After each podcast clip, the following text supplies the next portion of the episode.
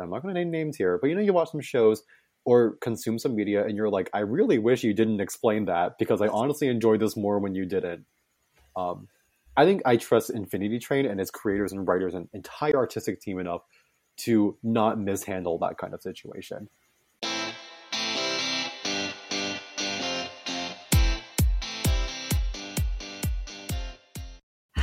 Everyone, and welcome back. My name is Nia, and welcome to Not a Zing Adult, a podcast where I, an emotionally stunted 21 year old, try to figure out why YA books, movies, TV shows, and more are appealing to people of all ages, even adults. Today, we are switching things up and talking about animated shows, specifically Infinity Train. For those of you who don't know, Infinity Train is an animated anthology series about the happenings on a seemingly endless train where each car is something a little different, with every season revolving around a different set of characters. Be prepared for Infinity Train spoilers if you haven't seen it, but if you haven't seen it yet, go watch it now! All four seasons are streaming on HBO Max or wherever you like to pirate your TV, but it would be very nice if you watched it legally, just saying. Tell HBO you really like the show. They canceled it. Hashtag renew Infinity Train on Twitter.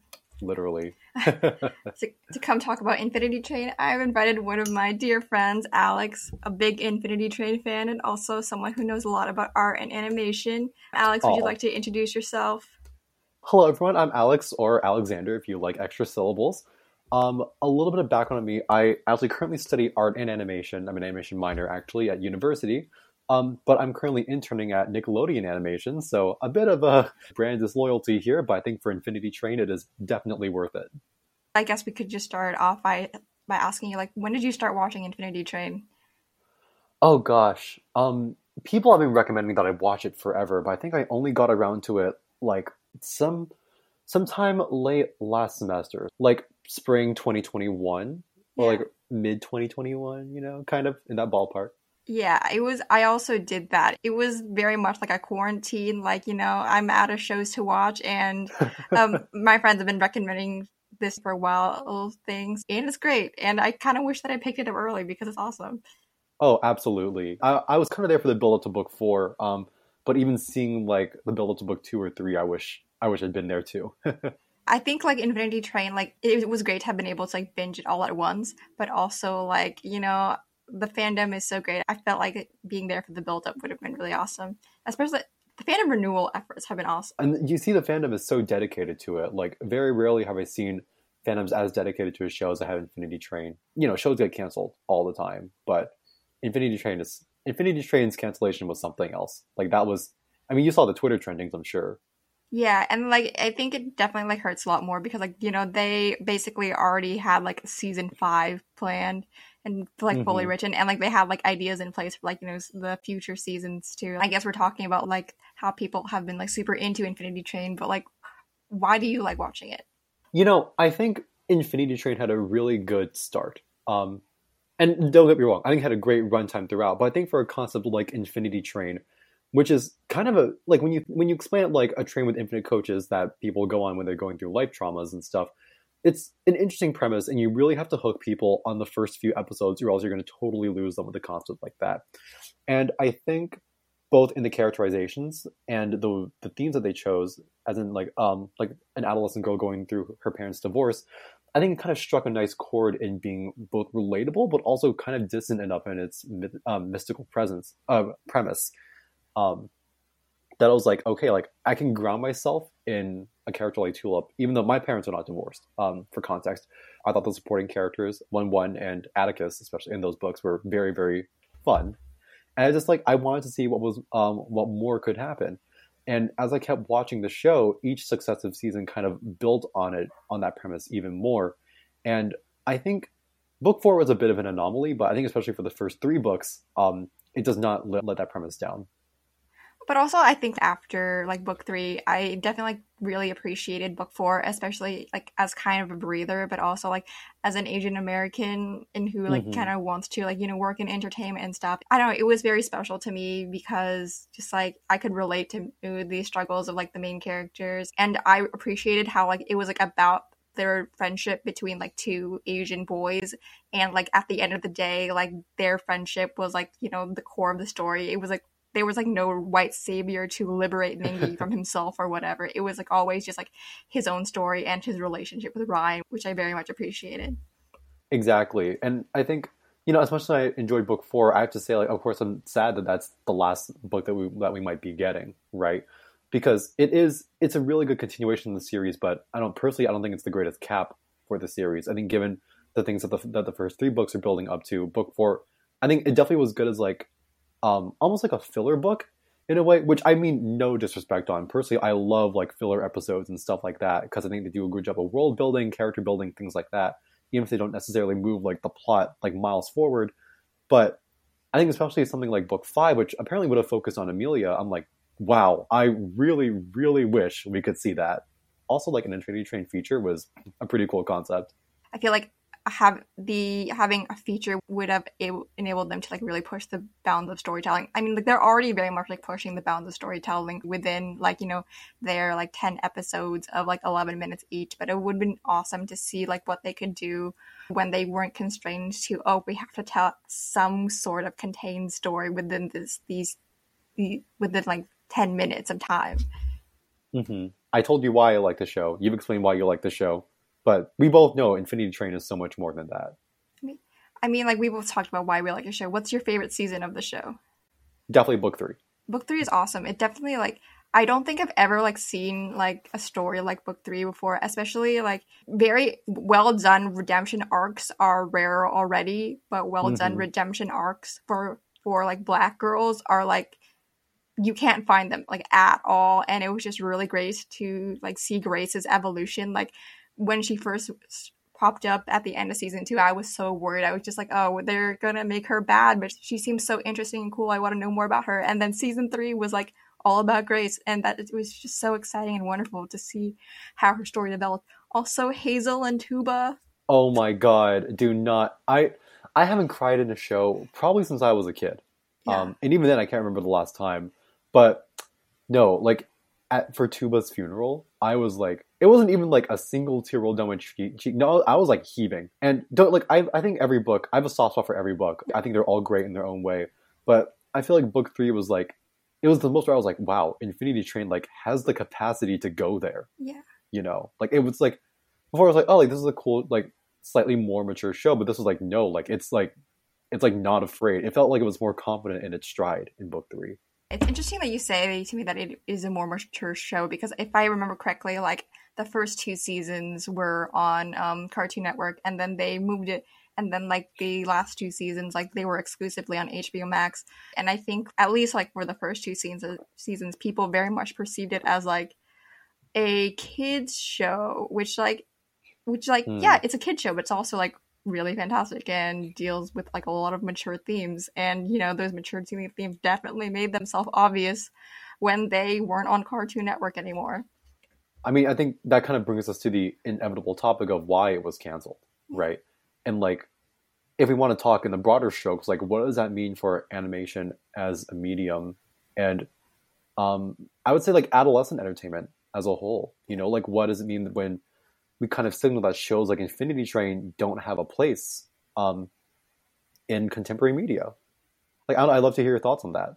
My perception is that like I think that a lot of people like consider animation to be like a genre, but like the more I watch a really good animation, like Infinity Train or like shows still going on, like The Owl House, I'm like, no, mm-hmm. in animation is like a medium, but like because people like um perceive it as like a genre it can get often kind of boxed and like animated shows aren't allowed to be like as like well rounded as they can be. Like i remember like, like last semester i i took a screenwriting class and and like every week we would go in and like the first thing we do is like our professor would ask us like hey did you did anyone watch any good shows this weekend? And i was like yeah, so um, I watched the first few seasons of an animated show called Infinity Train this weekend. It was great. It, it like it touched on some really cool themes, and he was like, "Oh, so it's an adult animation show, right?" Yeah, yeah. And yeah. I didn't know really, I didn't really know how to answer that because, like, on one hand, like, yeah, it very much does touch on mature adult themes in in some points, but also like it stars kids. The oldest main character has to be like eighteen at most Mhm. and like adult animation is I'm gonna be offensive and say it. It's ugly. It's terrible. I don't like. I don't Yeah. like the whole realm of adult animation. So I don't know. Yeah. I don't know if I answered your question. it was a very big nebulous question, but I think um, I definitely feel a lot of what you say. Like, like how do you classify a show like Infinity Train? It's almost it's almost the same predicament. Like, how would you classify Avatar, right? Or probably to a greater extent, Korra, Yeah. Um because Avatar you can kind of like it is a little bit more juvenile, right? And not in a bad way at all. I think it's a very smartly written show, but Korra undoubtedly goes into darker places than Avatar, right? But like, it's not it's not an adult show, right? Because this is something like I, I struggle a lot with when you describe basically any animated show because it automatically gets boxed by age, which I feel like is not something that um, a lot of other, um, if we're going by genres, genres um, have to deal with. And like I feel you, I think like viewing animation as a genre is so frustrating because um, I was even thinking like let's talk about like Netflix animations or animations available on Netflix. Like I wouldn't put anything like Klaus um, next to a movie like uh, I Lost My Hand, and both of which I wouldn't put next to like The Breadwinner. And they're all excellent movies in very different flavors, but and they're all animated, right, in very different ways, but they're all great. But you also can't compare them, right? Even something like two movies that recently came out, obviously, are Into the Spider Verse and The Mitchells, Mitchells vs. the Machines, Mhm. um, both by Sony. Um, both excellent movies. I think by, they, the same people made them, like Phil Lord and Christopher and yeah Miller, yeah the right? same same producers um and stylistically they both do very similar things but in completely different directions i find it difficult to even compare those two um because they both strike such different tones in a way you know um but you know that's just a lot of rambling besides the point. Like where does that leave a show like infinity train where it is like it did get canceled because according to um the executives at cartoon network it doesn't have um like an entry point for children.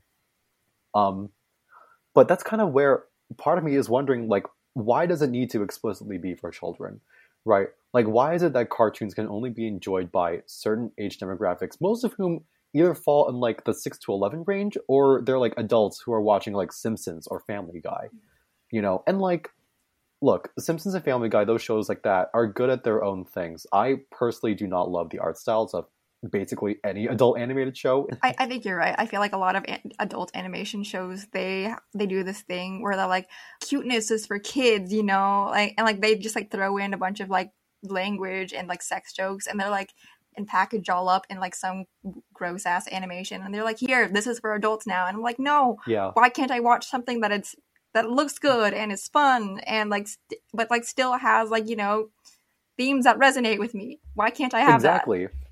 And that's where i think a show like infinity train kind of shines. And if we're talking about its its art style and its animation style um so you know a little bit about myself like i personally grew up on shows like animaniacs right which is very zany very like exaggerated character designs very angular poses right so at first when i looked at a show like infinity train i was kind of like oh like you know it looks fine but like it doesn't stand out that much because i found that the designs are much more grounded in reality um, at least for the character designs, the world designs are very, very crazy. But um, after watching, I was like, no, like the style fits the tone of the show really well, you know, and in, in a way that it kind of complements it because it's a show where like you want you don't want to focus as much on, on like the zany proportions, but more so on their faces, on like the little visual cues like that um, that push the human side of the stories that are often the crux of Infinity Train. And that's where I feel like in so many ways like that, right? Thematically, demographically, art, I guess art style wise, which uh, breaks the little lead thing I had going. art style wise, Infinity Train is caught in the center of everything. But my thing is, why can't that be its own? Why can't that be its own thing? You know, like why do we need to leave what I often consider like the 14 to like 25 year old demographics out of the animation equation? Yeah, and I agree. And like, there's this thing where, like, you know, with like YA books, the like little kids, they often like read up when it comes to books. I was like eight when I started reading like books meant for teens. Like, I shouldn't have been doing that, but like, I had the capacity to do that. Like, kids start com- consuming media that are, are technically like not really meant for them, and like they still get a lot of they still get a lot of out of that, and you can still have something that like resonates with kids while also is like geared toward older older people as long as you know you're a good writer people like very much like underestimate like what kids can understand like you know like we grew up Oh, on yeah. like avatar or like which talked on like war and colonialism and stuff like you know shows like avatar and like even like the star wars animated shows like they very much touch on like some very dark topics but like more but like you know they still did that while being something that like teenagers can enjoy adults can enjoy and like kids can Mhm. very much understand and i don't and i don't really understand that like kids don't have an entry point for like the for infinity train thing 100% agree. I think if you look to the industry as a whole, it's it's kind of the symptom of a, of a larger problem where we keep like segmenting what can and can't be enjoyed, right? Like, okay, to some degree, it makes sense. Right? Like, I obviously don't want my like my toddler watching Family Guy. Okay, Yeah. like that's just not something that should happen.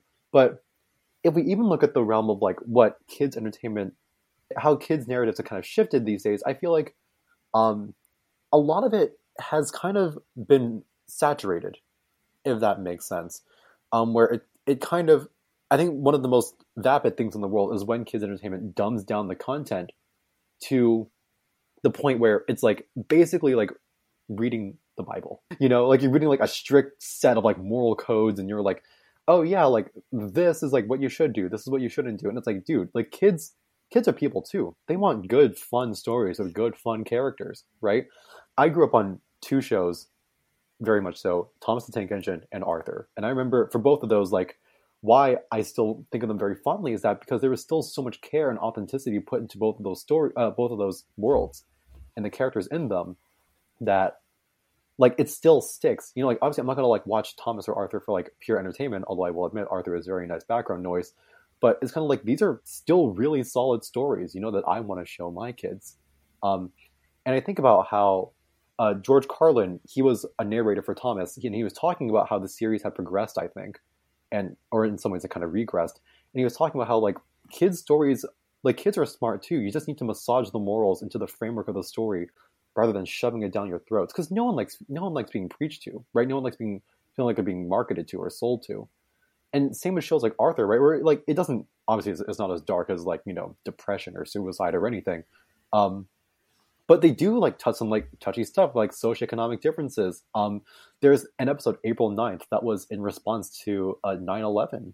Um, and the thing is, it translates the it translates the event to something that's tangible for kids. I think um, the main group school like has a fire, and they have to deal with like the very different reactions everybody has to that. Like, gosh, like Arthur's dad like almost got hurt in the fire, so he's dealing with like low key trauma from that um, like the character Sue Ellen lost her diary in the fire, so she's dealing with like the loss of personal memories. And Buster slept through the whole thing, so he's trying to deal with like, like how do I relate to my friends about the significant event that I didn't personally experience, right? So it's like things like that, right? Like these kids, they can understand these things. You just have to translate it, and that's why Infinity Train's cancellation was kind of frustrating because I was like, Infinity Train was always already doing a great job of like translating that that content, right?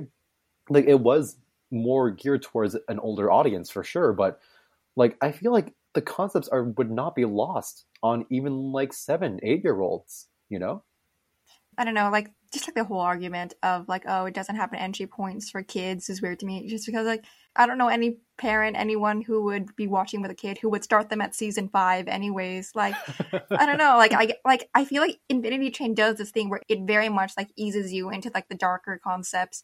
Like, you know, like Infinity Train very much like started off as like this whimsical show about like a girl on a train and it like slowly and progressively got darker in a way that like wasn't jarring and it, it made s- sense and you know like I, I feel like if you start off watching season one of infinity train and you like move your way through like you are going to be prepared for like anything that comes especially a season five with amelia. Like you said you wouldn't be starting with the season five movie like the infinity train movie right? If you especially with the pretty well-known knowledge that there are four books that precede it all of which build up to amelia's backstory right i'm just really bitter that like i really loved amelia as like a character and an entire concept Mhm. and we will never get to see her oh yeah no absolutely and that is where i have to ask you who is your favorite character from infinity train Um, I don't know. I have like I have a soft spot for like literally every single one. Um I think I think character I relate to the most would be Jesse because like I always just like want to Mm. be positive and like you know and do things for others like often at my own detriment. But I guess like my favorite would have to be Grace or Lake just because like I'm just in love with their entire deals. I was gonna say Lake too. Lake is a fantastic character, and like honestly, bo- like book two is great, but Lake is like one of the absolute highlights of the book. Yeah. Honestly, can we just like talk about like Lake and like how like their entire like, existence is just like an allegory for being trans or non-binary? Yes, yes, absolutely. Like, oh my gosh, because like the part at the end where she's talking about like my name isn't this, my name isn't that. Like I am like who I'm going to decide I am, right? And that that was the first point where I was like, wow, like Infinity Train is going to say that, Mhm. you know? It was truly an empowering. It was like, yeah, like hell yeah, I'm rooting for you, Lake. Well, I didn't. Of course, she didn't. Like her name wasn't Lake then, but you know. And even like even if the trans and non-binary allegory went over your head, like Infinity Train season two is like just still like such a wonderful story about like personhood and like being your own person outside of like what other people think you should be. That like I feel like everyone kind of needs to see, and like it's really such a shame that like you know such beautiful writing won't be accessible, especially because like you know. Que- like it's very hard to get like any sort of like queer representation and on in, Mhm. in, in children's animation. Obviously, it's changing, but it's still very rare. And like even if it wasn't explicitly stated, like having trans and non-binary rep like Lake was is really awesome. And I really wish that like you know Infinity Train could have continued and like they could have been able to like push those boundaries even more and like you know create stories that would re- would have resonated with a lot of people. Exactly right, and especially because the show is about like overcoming difficult life situations, right? Which, you know, I'm sure like as a queer person, like I certainly understand, and like even if you're not queer, the, like come on, like you you already know like homophobia, transphobia, all queer phobias exist. Like man, like people, honestly, like I found a show like Infinity Train like. I don't want to say therapeutic. Obviously, it's not a substitute for therapy. Well, I mean, well, kind of, but It, it's Like, it's, it's enough. really- it's we can compare it. Honorary therapy, we'll call it. It is a therapy Uh, train. It's not. therapy. God, no, the amount of people I see calling it infinity pain. but yeah, like resonating with characters who do deal with like these really real, these really concrete problems. And it's not like they all come from such disparate backgrounds, but each one I feel like strikes that nice balance between being both like mystical but also so grounded. Yeah. You know? Um and in regards to the characters too, I was gonna say like Infinity Train can do so much with both its serious characters, but also its like more lighthearted ones, right? Like like Kez, like the Deer, um, One One, and Atticus. Like these are all characters that like in a lot of other shows would kind of be treated more as just like, um, like, um, oh my gosh, I'm losing the term, like the comedic sidekick. you know? Yeah, they very much are like the comedic sidekicks, but you know they all they are given so much more sympathy and care than typical comedic sidekicks are, or in Yeah. like shows that are, for lack of a better term, like more dumbed down for kids. Yeah, exactly. Right. Or like I'm I'm even thinking like in like in the most archetypal sense, like they're probably most comparable to like the Disney animal sidekick, right?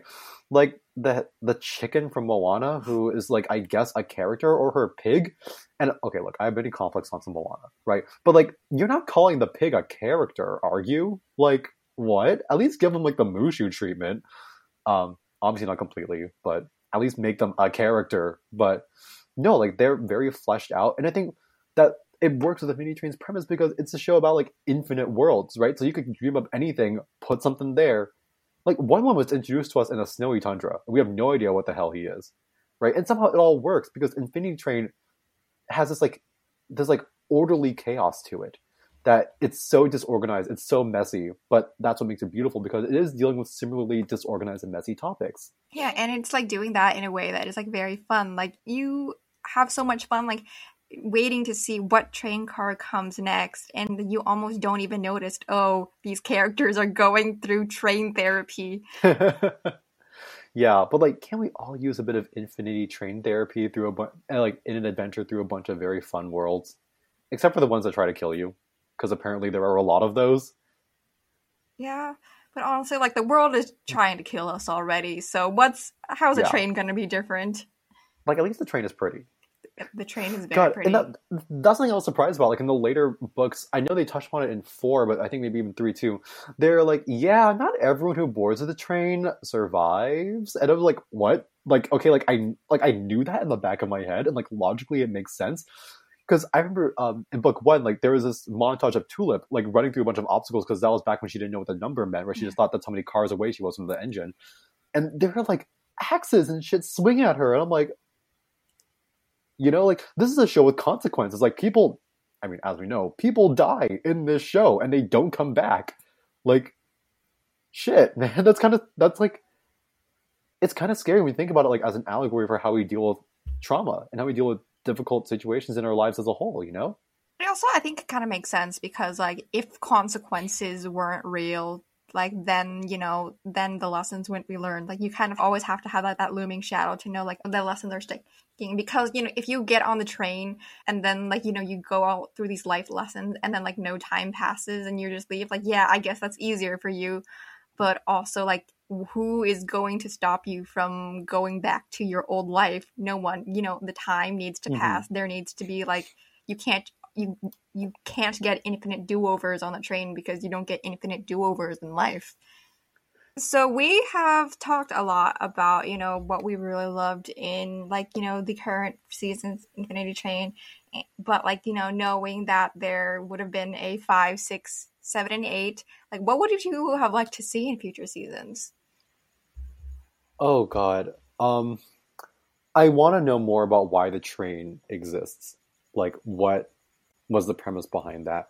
Because I think Infinity Train so far has done such a good job of like explaining its backstory, um, in a way that doesn't like shove it down your throat and take away from the main plot. That like I think it could be a really nice background addition, um, without being too overbearing. Because you know you watch some shows. I'm not going to name names here, but you know you watch some shows or consume some media and you're like, I really wish you didn't explain that because I honestly enjoyed this more when you didn't. Um, I think I trust Infinity Train and its creators and writers and entire artistic team enough to not mishandle that kind of situation. Um, beyond that, I, if we want to talk about queerness, I think it would have been really cool to explore that to some degree. Um, and it's a dicey thing because I like my friends. I talk about like queer uh, queer representation in media a lot, and like how there is definitely an oversaturation of coming out stories. Um, that's kind of you know take it or leave it, but I think for a demographic that Infinity Train would be trying to hit, which is more like fourteen to like young twenties, right? I think it would be a really helpful way to explain or, or like to understand and cope with those emotions and often complex like situations surrounding coming out you know? Again i don't want to like you know shovel more like you know gay people can only be represented through coming out. I absolutely think that we as a whole deserve more variety right but i think with the immense care that infinity train's writing team has put into the situation that's already tackled i have no doubt that you know they could handle that swimmingly as well unfortunately studios are still studios so you know um uh, i don't know if you saw the teaser for disney's encanto but there's apparently a really buff woman, and apparently it was really difficult to make a buff woman in a Disney movie. So, you know, that's just kind of where we are as an industry, which is rather unfortunate. But Let women be buff, No. goddamn. let women be buff and let people be gay, man. Like, I don't understand. Like, why is this difficult? Like, there exists, th- these people exist, and it's like not. Is it controversial to have like a buff woman? Is that, or like anyone even slightly female presenting to not be like dainty? Even like seeing Amelia in like book three, like having any sort of muscles, I was like, woo, like both like in Oh, a yeah. feminist way, but also in an I like women way. You know what? Very valid. Also, we can't talk about buff women without talking about Korra. Anyway, this is a talk about Infinity Train. The buff women thing can be something else you talk about. I mean, I could have a whole podcast just talking about buff women, but like, we're not here for that. Not yet, but Not yet. yeah. What, what what would you like to have seen? Uh, Yeah, I mean, I completely agree on like the queer representation part. Um, yeah, I would also like love to see like more train mythology.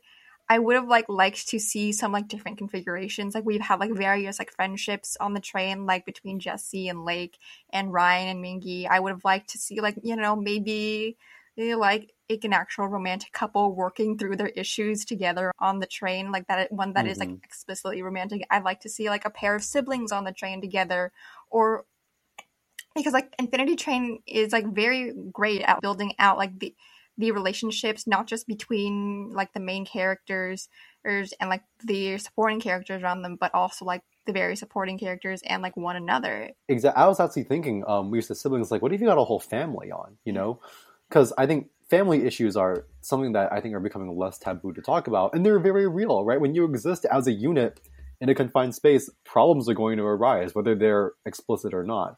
So, you know, why not have Infinity Train explore something like that? And again, I think they would do a good job of it. I don't know though. I feel like if I was with my family on Infinity Train, like my number would just keep going up, and like I wouldn't know why. Okay, well, the point is that you want to get the number down. So Infinity Train could provide a blueprint.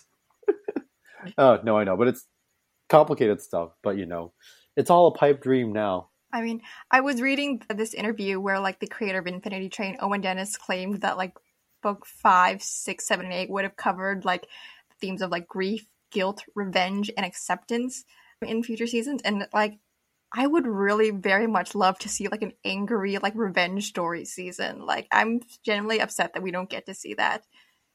Yeah. I mean, isn't Amelia's whole thing kind of revenge and grief and acceptance? Like, I was like, all those words definitely just describe Amelia's arc, Yeah, but like accepting her husband's death. I feel like it's more like grief and guilt than like necessary revenge, Hmm. but also it's like yeah, it is very much Amelia. In an ideal world, like we'd get a whole Amelia spin-off series. I just get to Ugh. watch her for like a million hours. But we're not in an ideal world. We really are not. We really aren't. I'm just like, really? Infinity Train is the show that you had to sack. It makes me think about like other shows that kind of fall into this demographic, of which honestly I can't think of very many. Um, to be completely honest, I've also been very out of touch with the animation world. So I hear shows like Owl House and Amphibia are also very good, though I don't know who their um, like their primary demographic is. I think Owl House and Amphibia are both on Disney. I am watching both of them currently. I think like their primary demographic is like, you know, for like the children and preteens, but like especially Owl House, it has also found like a very large audience among like older people, especially Mhm. like queer people because of like the queer and lesbian representation in Owl House. Oh, nice. I also think Amphibia is pretty good, especially because like also Brenda Song from like the Suite Life of Zack and Cody is on Amphibia, and it's also just very nice. I think it's just like you kind of implied. It's like it's becoming less taboo Yeah. to enjoy animation, you know, because it's not just kids stuff. Yeah. Um, and we can attribute to attribute it to one thing or another. One thing maybe being Disney's takeover of the entire entertainment industry, but you know, it could also just be that people are understanding that the shows they grew up on still have a lot of value. You know, even like I don't like we were talking about crafting kids shows, right? Like you want to write a kids show that you as a parent would still want to sit down and watch with your kid. Like you mm-hmm. might not watch it on your own time, but like you can sit through it and it won't be annoying, right? Yeah. And then you have a show like Infinity Train where it's like it. Yeah, I feel like it really hits that sweet spot. And if it had continued, could have been like one of the primary examples of what it looks like to enjoy animation in the modern age. And it was an incredibly popular show. It always did well on HBO Max, and like as we saw with the Twitter trendings, like it got to number one, like I think multiple times.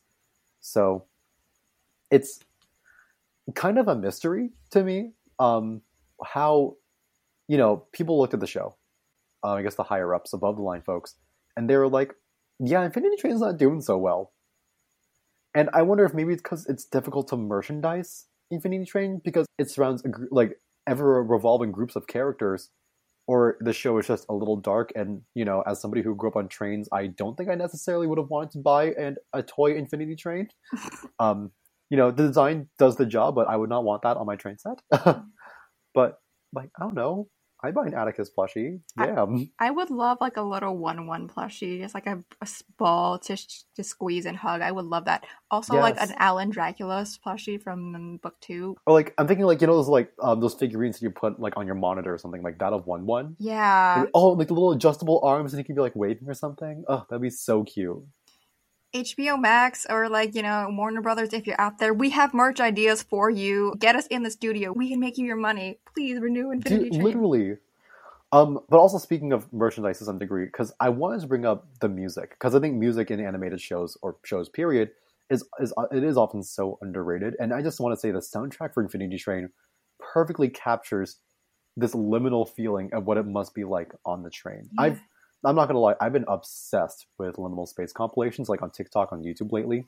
Um, I think I might have told you about it before, but this like the 80s like synths of Infinity Train soundtrack just somehow captured that like very like far away but also familiar tone that the show has because these are some very close to home problems but you're in these ever transitional spaces right because these characters are all in a period of transition and look i might be looking a little bit too deeply into this but the soundtrack kind of reminds me of thomas again and thinking how they're two train related shows that are often like rooted in nostalgia i don't know i'm just saying those 80 synths really pop off Who cares about the M- MCU? We're all about the train cinematic universe here.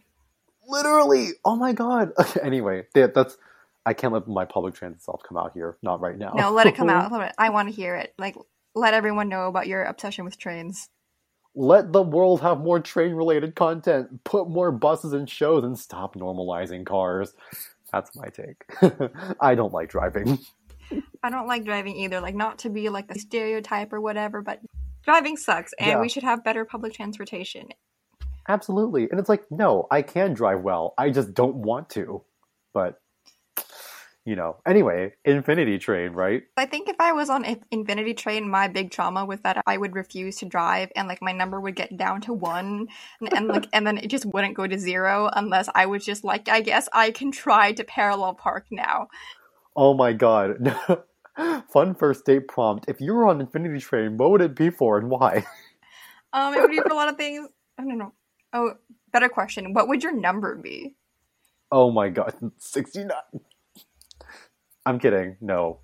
Um it wouldn't be I don't know. I don't think mine would be that high. Although I have been a I've been a problematic little shit in the past, but not hopefully not to the extent where I have like an Amelia or like his uh, uh Grace and Simon situation. I think I'd be the kind of person whose like number was just like less than a hundred, but it would take me like forever to get it down because I'm very bad at like recognizing my problems when I have them.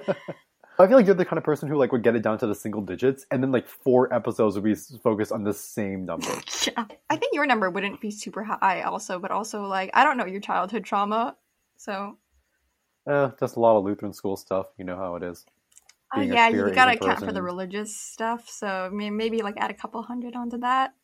Yo, what if there were an Infinity Train book about like like somebody trying to escape a cult? Ooh, that would be sick.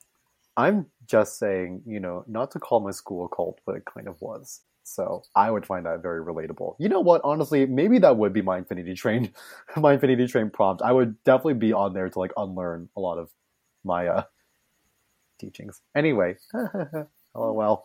now that you've mentioned it, like I am interested in the idea of like what would happen if someone like super religious and like invested in the idea of their religion like came upon the Infinity Train, like Infinity Train it goes against all kind of forms of religion, kind of like you know, there's nothing in the Bible about a train that lasts forever. Let's get into real questions.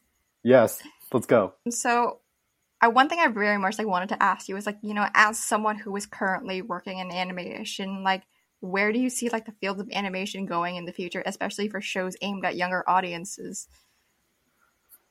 Where do I see it going, or where do I want it to go? Maybe you can just answer both. Okay. Where I see it going, like we mentioned earlier, um, I think the world is getting ready to accept animation, you know, as a medium, not a genre. And I think that's a beautiful thing. We see a lot of great experimental animation animated films. We see a lot of great mainstream animated films um, that aren't afraid to start going places, you know, that I think is a very welcome change of pace. And honestly, to me, makes Infinity Train's cancellation so much more perplexing because I'm like, dude, if there were a time to have Infinity Train like out in the world, it would be now. Like shows these days are becoming so much more self-aware. They're becoming so much more aware of what people uh, like what people need. And I think you know, know, as a generation that often humor like humors its own traumas, I think we've to some degree, for better or for worse, come to a point where we can talk about about difficult topics fairly casually. You know, and that includes exploring those things through popular entertainment. So I think there is definitely a place for shows like Infinity Train in animation. I don't think it's massive, you know. Like I don't think Infinity Train is going to be the show that takes down Disney, but I think it's definitely the industry itself is warming up to it. So, like I mentioned, I work at Nickelodeon, right? And Nick, as you know, like it, it, it kind of has a younger age demographic as a whole, unless you know it's Nick at Night. But you know, I'm talking about Nick Nick Animation, right? So most of the shows that we produce are for like Nick Jr., Nickelodeon. So main age range is like six to six to eleven, with some shows for like younger kids. Um, so However, at the same time, Nickelodeon has also dropped Avatar and Korra, which are two of the most popular like adolescent shows ever, probably the most popular, right? So that's where it's kind of funny. Um, when of course, as we know, Nickelodeon is expanding on Avatar to a great degree, mm-hmm. um, but like, could a show like Infinity Train thrive there? I think it would be a little bit difficult to convince it because like Nick's whole company culture is like you know by like by kids for kids. Mm-hmm. I'm I'm admittedly not as familiar with uh, with other studios, um, but I would think that studios like Cartoon Network or like War- like Warner Bros. Right? Because you know you got to show like Animaniacs that's like as like pop culture savvy and like witty as it is. Like I think there is the capacity to explore like you know deeper stuff, but you know Warner maybe is more invested in like Looney Tunes. I've heard this not a lot of people. I've heard it said that Infinity Train is like an aged up adventure time, yeah, but not as marketable. So um, I don't know how accurate that is because I made the mistake of not watching Adventure Time, and I know the amount of shows I've said that I haven't watched and yet I still work in animation is kind of egregious. But you know, please bear with me. I promise you, I love this medium. Um, but yeah, it's kind of like I think because even I'm thinking about it, like Infinity Train makes so much sense as like a Cartoon Network or HBO Max production. You know, like like it's not a foreign idea to me, and it's just baffling to me. Like, what made you think that Infinity Train wasn't the one that was the one that didn't fit your your studio culture? I mean, one hopefully one door closes, another one opens, and maybe we'll see Infinity Train in the future, or like maybe like the production team will go on to do something even better. Who knows? Hopefully, let's hope so because it's I mean, they're all very, very skilled creators and artists. They definitely deserve to find homes in other loving shows. I think we're going through, we're through with like my complex questions for today. Okay. But I always do a little bit of a lightning round questionnaire before the end, just, you know, have some fun little vibes. So are you ready to answer some this or that questions? Let's hope so. okay. Number one, Avatar The Last Airbender or Avatar The Legend of Korra? No, you can't make me choose, man. I love them both for such different reasons. You have to choose the law of the Damn podcast. Uh, okay, I guess Avatar, Airbender, Last Airbender, but like, and it, this is look. If you ever talk about Korra, I'll come back. But man, I love them both. I love them both. But yes, ATLA. Yeah, ATLA is great. I've actually never finished Korra, and people keep telling me I should finish it. You should. It's it's a definitely a wilder ride okay. than the first Avatar. I think to some degree higher highs, but definitely lower lows. That's what I'll say about it. All right. Next question. Would you prefer on the Infinity Train the jungle car, aka the one where they met Hazel and Tuba, or the good old corgi car? The corgi car. That's a whole corgi kingdom, man. That's so cool. And I know corgis are kind of a basic dog, but they're basic for a reason, and it's because they're fucking adorable. It just seems so fun. Also, Atticus is there. Atticus. Like I will not. I'm not lying. Atticus might be my favorite character in from Infinity Train. Next question: the family tree car with the arguing family tree from book two, or the art gallery car with the beautiful art pieces and terrifying shadow monster. Oh man, probably the art the art gallery car.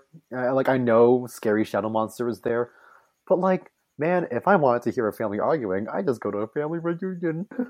but um, anyway, my family's great. I love them. Next question: um, the ball pit car or the Lucky Cat Carnival car? You know, the ball pit car scares me because there is like no one else there. Okay, obviously, yes, we know because you know the conductor went in and like fucked shit up, right? Obviously, that's scary. But the idea of a, of a whole ball pit car, like imagine, well, like look, like Five Nights at Freddy's, you're at like a Chuck E. Cheese like place and there's no one else there. That's kind of terrifying. Like at least Lucky Cat Carnival had like other people, like residents from all other cars are going there. Honestly, seemed like kind of a lady place. I think I'm have to go with Lucky Cat. Final question Do you think you could get peer pressured into becoming part of the Apex? Uh, no, because I don't really love being around a lot of kids, like both as a kid and as an adult. So I'm like, eh, yeah, you're like cool and like you burn shit, but like, it means I have to be social like all the time, you know? And like, assuming that I'm at the Apex, like when I already had like my little, like my little buddy, like my little nobody, Mhm. I'd probably prefer to stick with the nobody. I'm not gonna lie. Yeah, yeah, honestly, you're right. Peer pressure's bad, and kids are scary.